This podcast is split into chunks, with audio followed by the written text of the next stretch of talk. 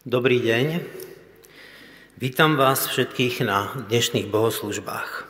Vítam vás, ktorí ste tu v sále, vás, ktorí ste pri monitoroch, obrazovkách alebo pri nejakom inom koncovom zariadení. Čaká nás taký malý experiment.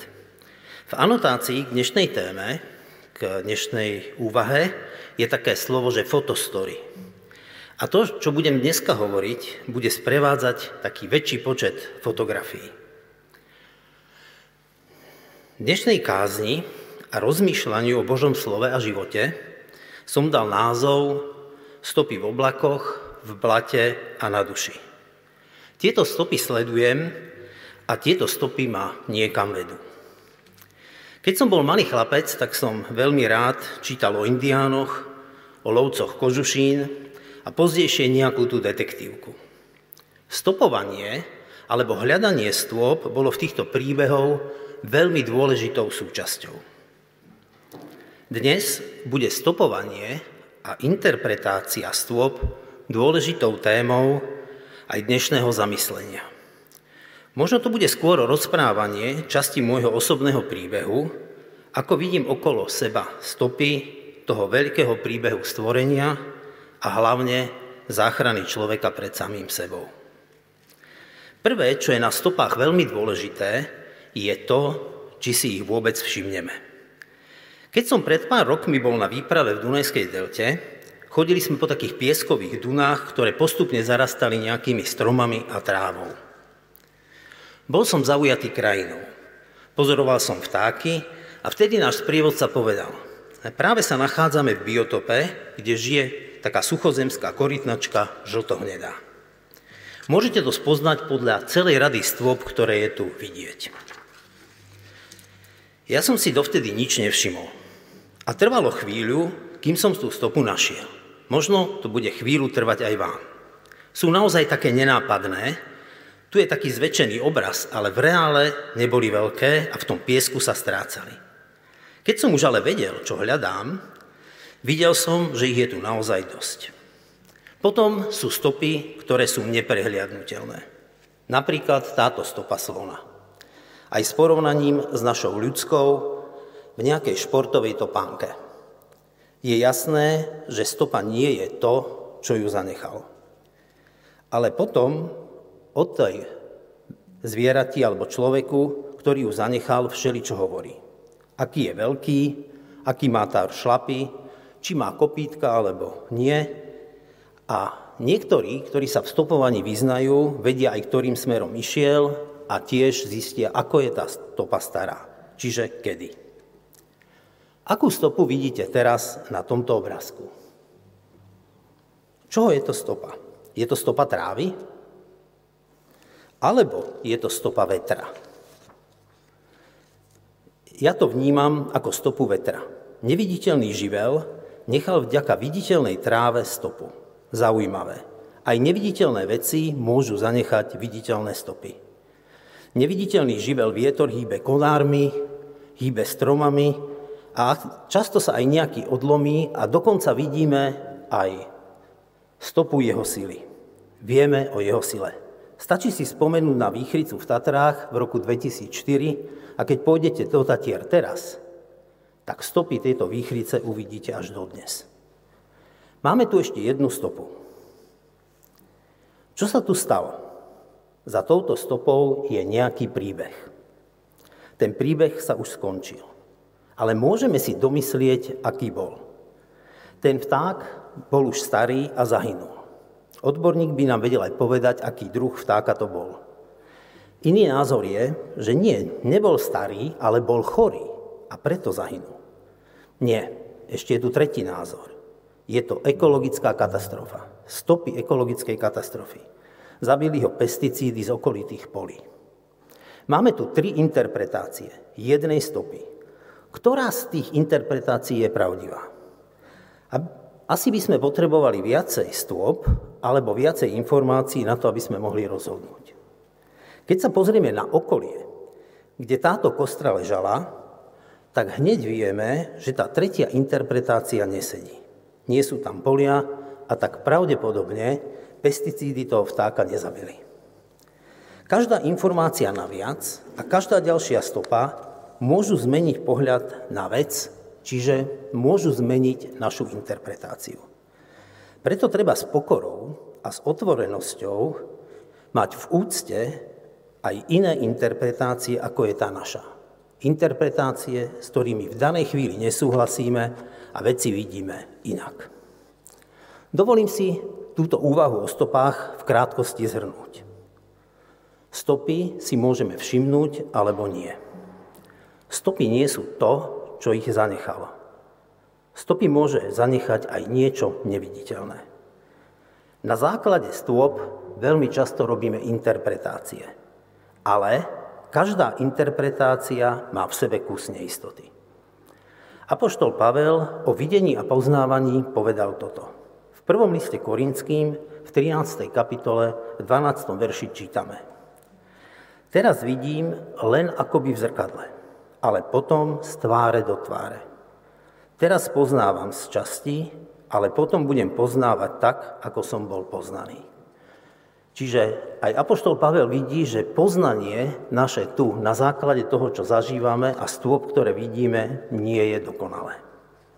Pozrieme sa teraz na prvú stopu, ktorú som sledoval. Je to v tom širokom poňatí povedané svet, v ktorom žijeme. V žalme, ktorý sme čítali pred modlitbou, je aj interpretácia tejto stopy. Dávid vidí to isté, čo ja. Lepšie povedané, ja vidím to isté, čo Dávid. A to vidí aj veľa iných ľudí. Naša zem, hory, les, ktorý ich prokrýva, lúky niekde v diálke, opar v dolinách, vnímam ako výtvor jeho rúk, Božích. Vo vysokých horách prežívam pocit ich majestátu a s úžasom sa neviem vynadívať na ľadovce na ich vrcholoch. Je to fantastické. Milujem rieky s ich ramenami a zákutiami. Pri západe slnka, pri hre tieňov na zemi, svetla v oblakoch a odraze siluet stromov vo vode stojím v nemom úžase. Kvety, krása detailu. Je úžasné pozorovať, ako všetko do seba zapadá kolobeh vody, striedanie ročných období, sucho s dažďom, deň s nocou, teplo s chladom. Žiadny nepoužiteľný odpad nevzniká. Všetko sa spotrebuje. Je to dokonalá súhra. A ja mám pocit, povedal by som istotu, že príroda má autora. Tak ako autora majú rôzne umelecké diela, ako autor a konštruktérov má aj toto lietadlo. Keď vidím letieť lietadlo, tak pozerám na krídla, na klapky, na motory, na ten navigačný systém a každá z týchto častí mi hovorí o tvorivej technickej práci a účelnom dizajne. Každá časť má svojho autora, tým, ktorý to navrhol. A potom sú tu ľudia, ktorí ho vyrobili. Úžasné. A niečo to o nás hovorí. Ale vráťme sa ešte späť. Na prírodu, zvieratá a vtákov, ako to všetko funguje. Mám pocit, že je to stopa. Stopa, ktorú tu niekto nechal. Niekto, koho inteligencii, technickom ume a umeleckom cítení hovorí táto príroda. Zem a vesmír. Je to stopa, z ktorej čítam, aký je tento autor. Pre mňa je to viditeľná stopa neviditeľného autora, ktorým je Boh. Čo hovorí ústami proroka Izaiáša v 45. kapitole v 12. verši sám Boh. Ja som utvoril zem a na nej som stvoril človeka. Ja som vlastnými rukami roztiahol nebesia, všetkým ich zástupom som dal príkaz. Čiže prvá stopa, svet, v ktorom žijeme a interpretácia má autora. Autorom je Bôh. Druhá stopa dostala názov Človek minca dvoch strán. Človek minca dvoch strán.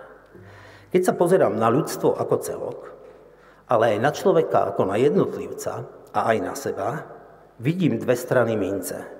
Tejto mince človek. Jednou stranou je tvorivosť a láska a druhou je ničenie a sebectvo. Aké sú stopy tej lepšej strany tejto mince? Tvorivosti a umu, lásky k druhým ľuďom, lásky k prírode. Dokážeme postaviť takéto stavby. Sú dôkazom precíznej práce architektov a staviteľov. Pozeráme sa na Múzeum budúcnosti v Rio de Janeiro. Na obraz, teraz na modraz metropolitnej katedrály svätého Sebastiána v tom istom meste, ako sa zrkadlí v oknách okolitých budov. Takto vyzerajú umelecké diela, ktoré vytvorili ruky umelcov. Toto je socha Sun Voyager v Reykjaviku na Islande. Alebo toto je land art v galérii pod holým nebom v Toskánsku. To sú všetko prejavy našej tvorivosti, ale sú aj prejavy našej lásky. Napríklad matka Teresa a jej práca s opustenými deťmi v Indii alebo práca našich ľudí v Betánii, v Bratislave, Senci alebo na Kalinove. Tiež je na mieste poďakovať všetkým doktorom a sestričkám, zdravotnému personálu, ktorí sú v nasadení v prvej línii boja s covidom. Ale aj všade tam, kde liečia iné choroby a zachraňujú životy. Ale obráťme túto mincu človek na druhú stranu, na tú odvrátenú. Žiaľ, aj toto je pravda o nás. Triedenie deportovaných na rampe vo Sviečime v roku 1944. Tieto ďalšie fotky asi nepotrebujú ani komentár.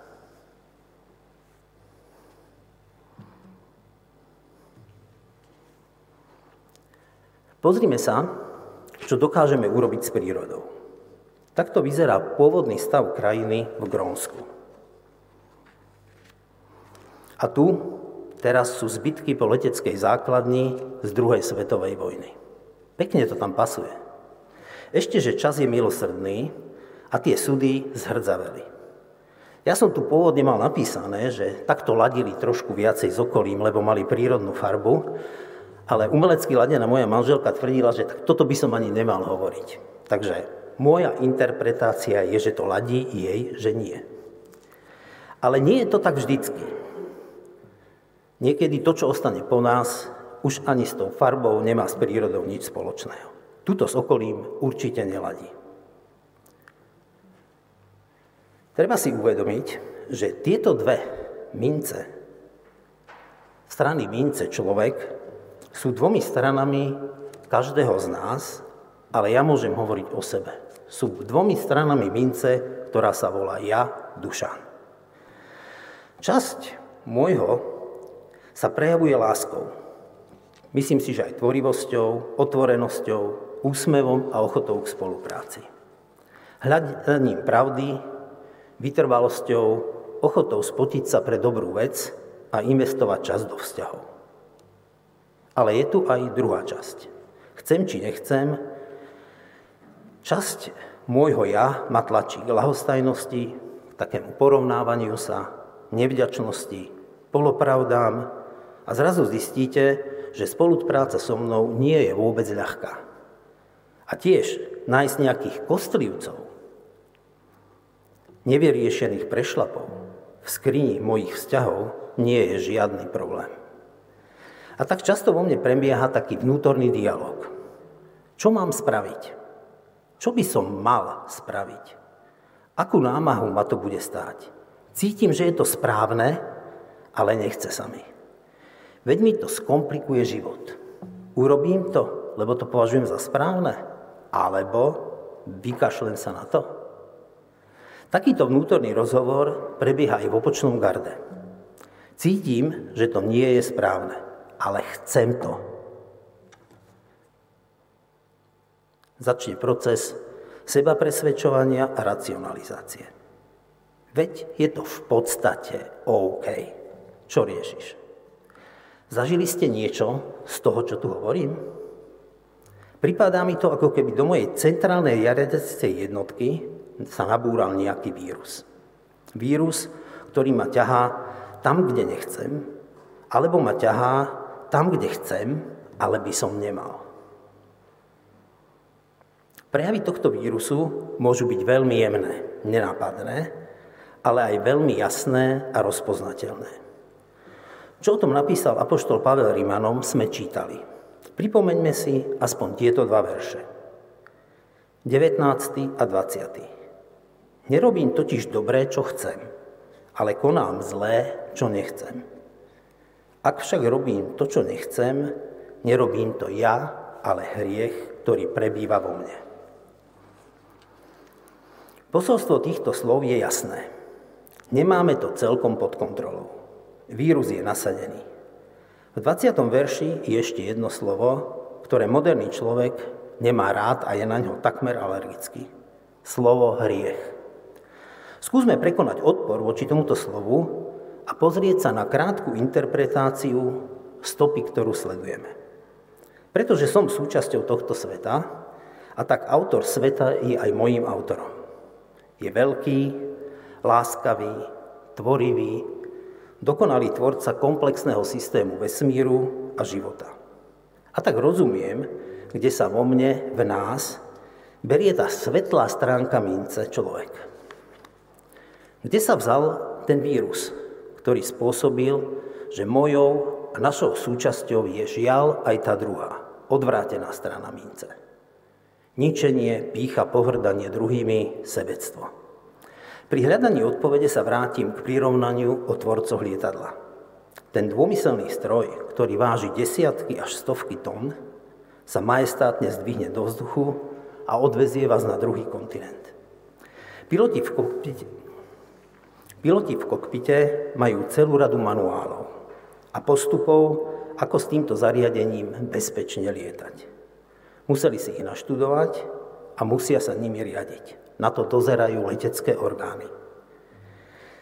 Je to všetko kvôli tomu, aby slobodne a bezpečne sa mohli pohybovať vzduchom a doviesť vás na miesto, kam majú. Nádherná predstava. Slobodne sa pohybovať vzduchom, lietať. To bol sen básnikov a kde. Zároveň je ale s niečím spojený, čo nie je až také vábivé. Hrozná predstava musí dodržovať pokyny, manuálov tvorcov lietadla, to množstvo predpisov. Čo je to za slobodu?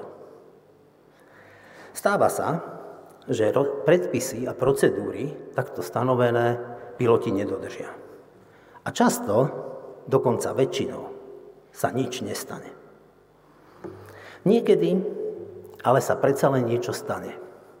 A vtedy vznikne téma pre nový diel z jedného obľúbeného môjho seriálu, dokumentov, a ten sa volá Vyšetrovanie leteckých nešťastí. A nie je to nič príjemného, keď to pozeráte. Kam mierim s týmto porovnaním? K nášmu takému ľudovému, slovenskému, neviem, jak možno ľudskému všeobecne postupu. Kúpim si nejaké zariadenie. Pozriem na 30-stranový manuál, ktorý mám pred sebou. Spotím sa, otvorím šuflík a manuál hodím tam do šuflíku. Zapnem zariadenie a intuitívne s ním začnem pracovať, až kým sa nezasekne alebo niečo nestane.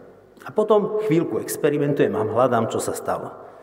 Niekedy to vyrieším a ide sa ďalej. Inokedy nie a nie pohnúť sa z miesta. Zariadenie štrajkuje a keď je zle, tak možno aj trochu smrdí. A s pokorou robím čo? Vyťahujem ten manuál aby som zistil, čo sa stalo. Čo som to vlastne pokazil. Poznáte takýto príbeh? Dôležité je vyjasniť si, čo tu vnímam ako stopu a kde začína interpretácia.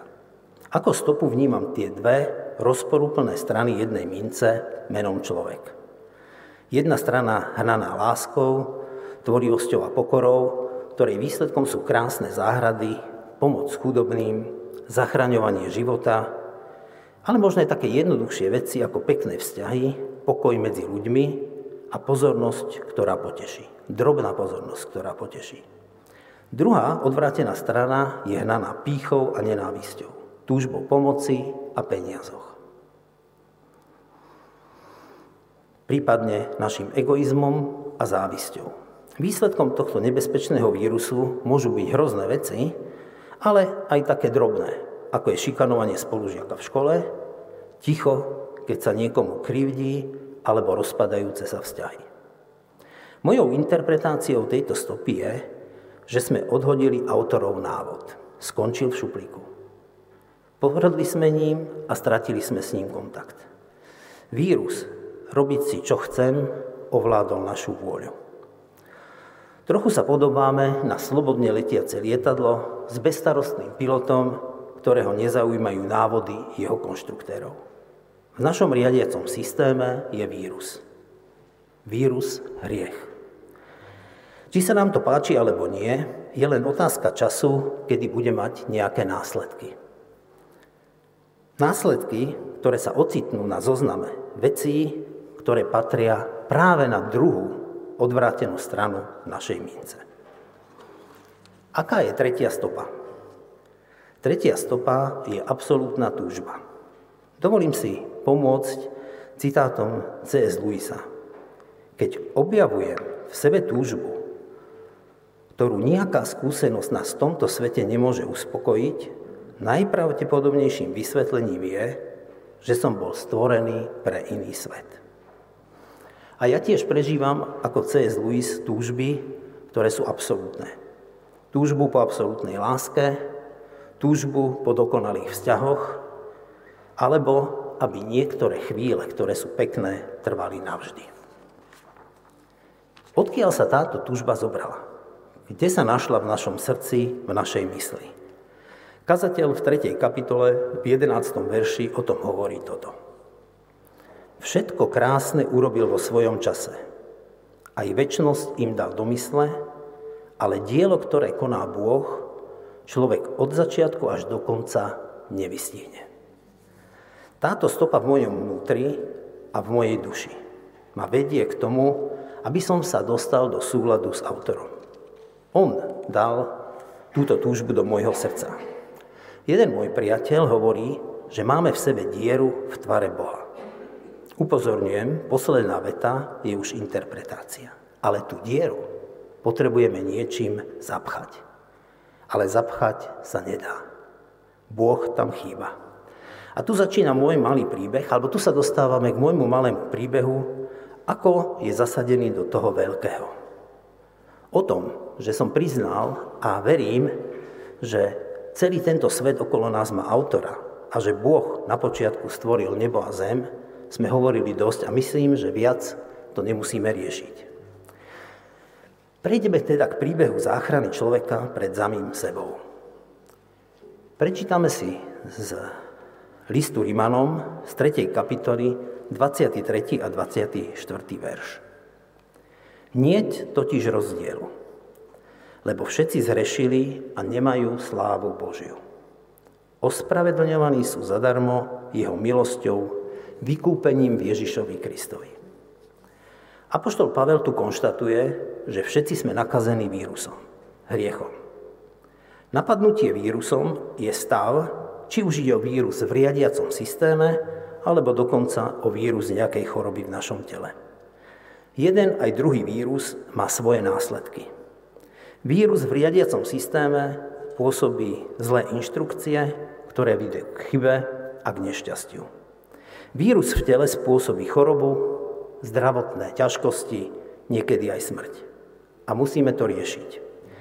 Vírus hriech je tiež stav a vedie nás k nesprávnym rozhodnutiam, ktoré tiež voláme hriechom. Napríklad klamstvo alebo krádež. Mohol by som menovať ďalej. Apoštol Pavel tvrdí, že všetci sme v tom.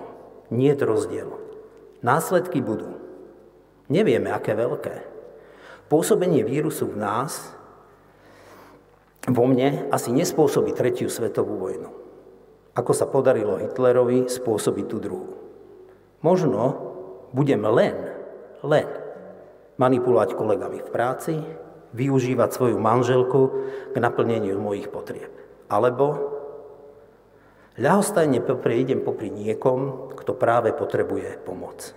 A na blízku v tej chvíli som len ja. Je to odvrátená strana mince človek. Ale vírus hriech má ešte jeden následok. Neviem viac nadviazať vzťah s autorom, Bohom. Pre tento vzťah som zomrel. Ako to rieši Boh v jeho veľkom príbehu? Prečítame si to z Evanielia svätého Jána, 3. kapitola, 14. až 18. verš.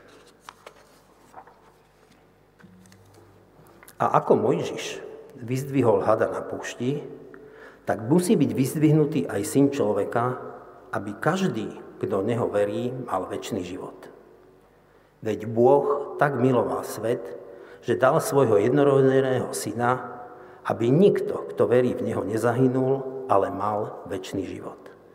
Lebo Boh neposlal syna na svet, aby svet odsúdil, ale aby ho spasil.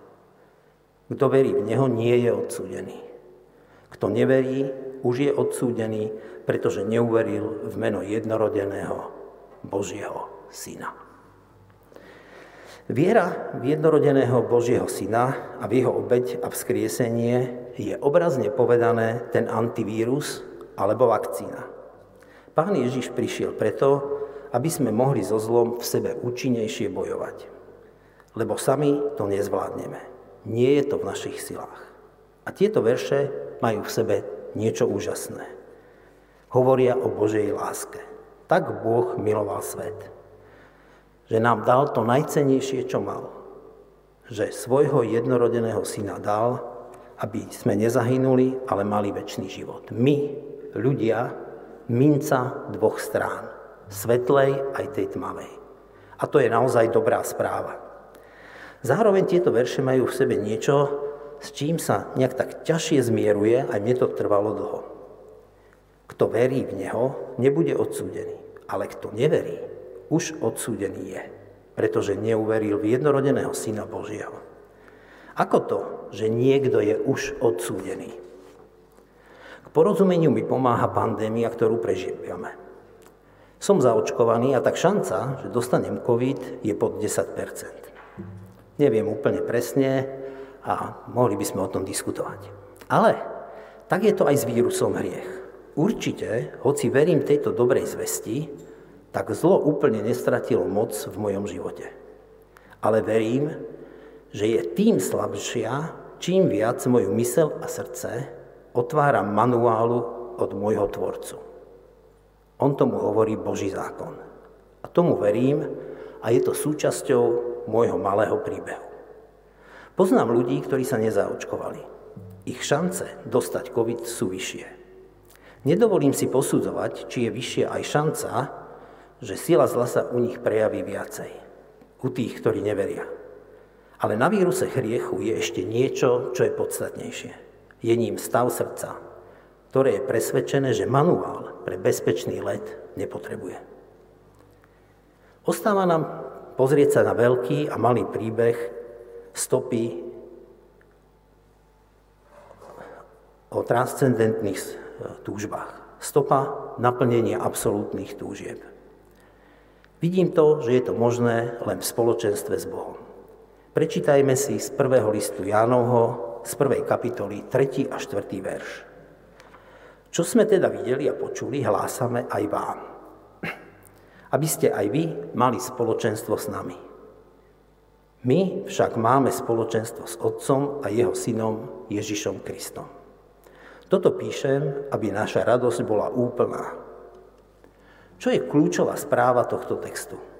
Je to to, že máme možnosť mať spoločenstvo a vzťah s Bohom. Vďaka jeho synovi Ježišovi Kristovi a prijatej obeti. Ako to prežívam? Prežívam to ako hlboký pokoj a možnosť plne sa spolahnúť na svojho autora, na Pána Boha. Že to so mnou myslí dobre, aj keď v danej chvíli sa mi to nemusí celkom zdať. Možno mám pocit, že to nie je úplne tak. Ale on ma má rád a vie, prečo ma do takýchto situácií dal. A to je, by som povedal, taký záver toho nášho stopovania. Stôp je samozrejme oveľa viacej. A my sme sa venovali len trom. Trom preto, lebo jednak máme obmedzený čas, ale aj preto, že v mojom príbehu hrajú veľmi podstatnú rolu. Zhrňme si ich. Svet, v ktorom žijeme, má autora. Človek je minca dvoch strán. A je tu absolútna túžba, ktorú potrebujeme vyriešiť. Moje interpretácie týchto stôp ste počuli. Znovu a znovu mi potvrdzujú jedno presvedčenie o správnom nasmerovaní môjho života. A teraz mám otázku pre vás. Otázky pre teba. Aké stopy sleduješ ty? A kam ťa vedú? Je to dôležité. Amen.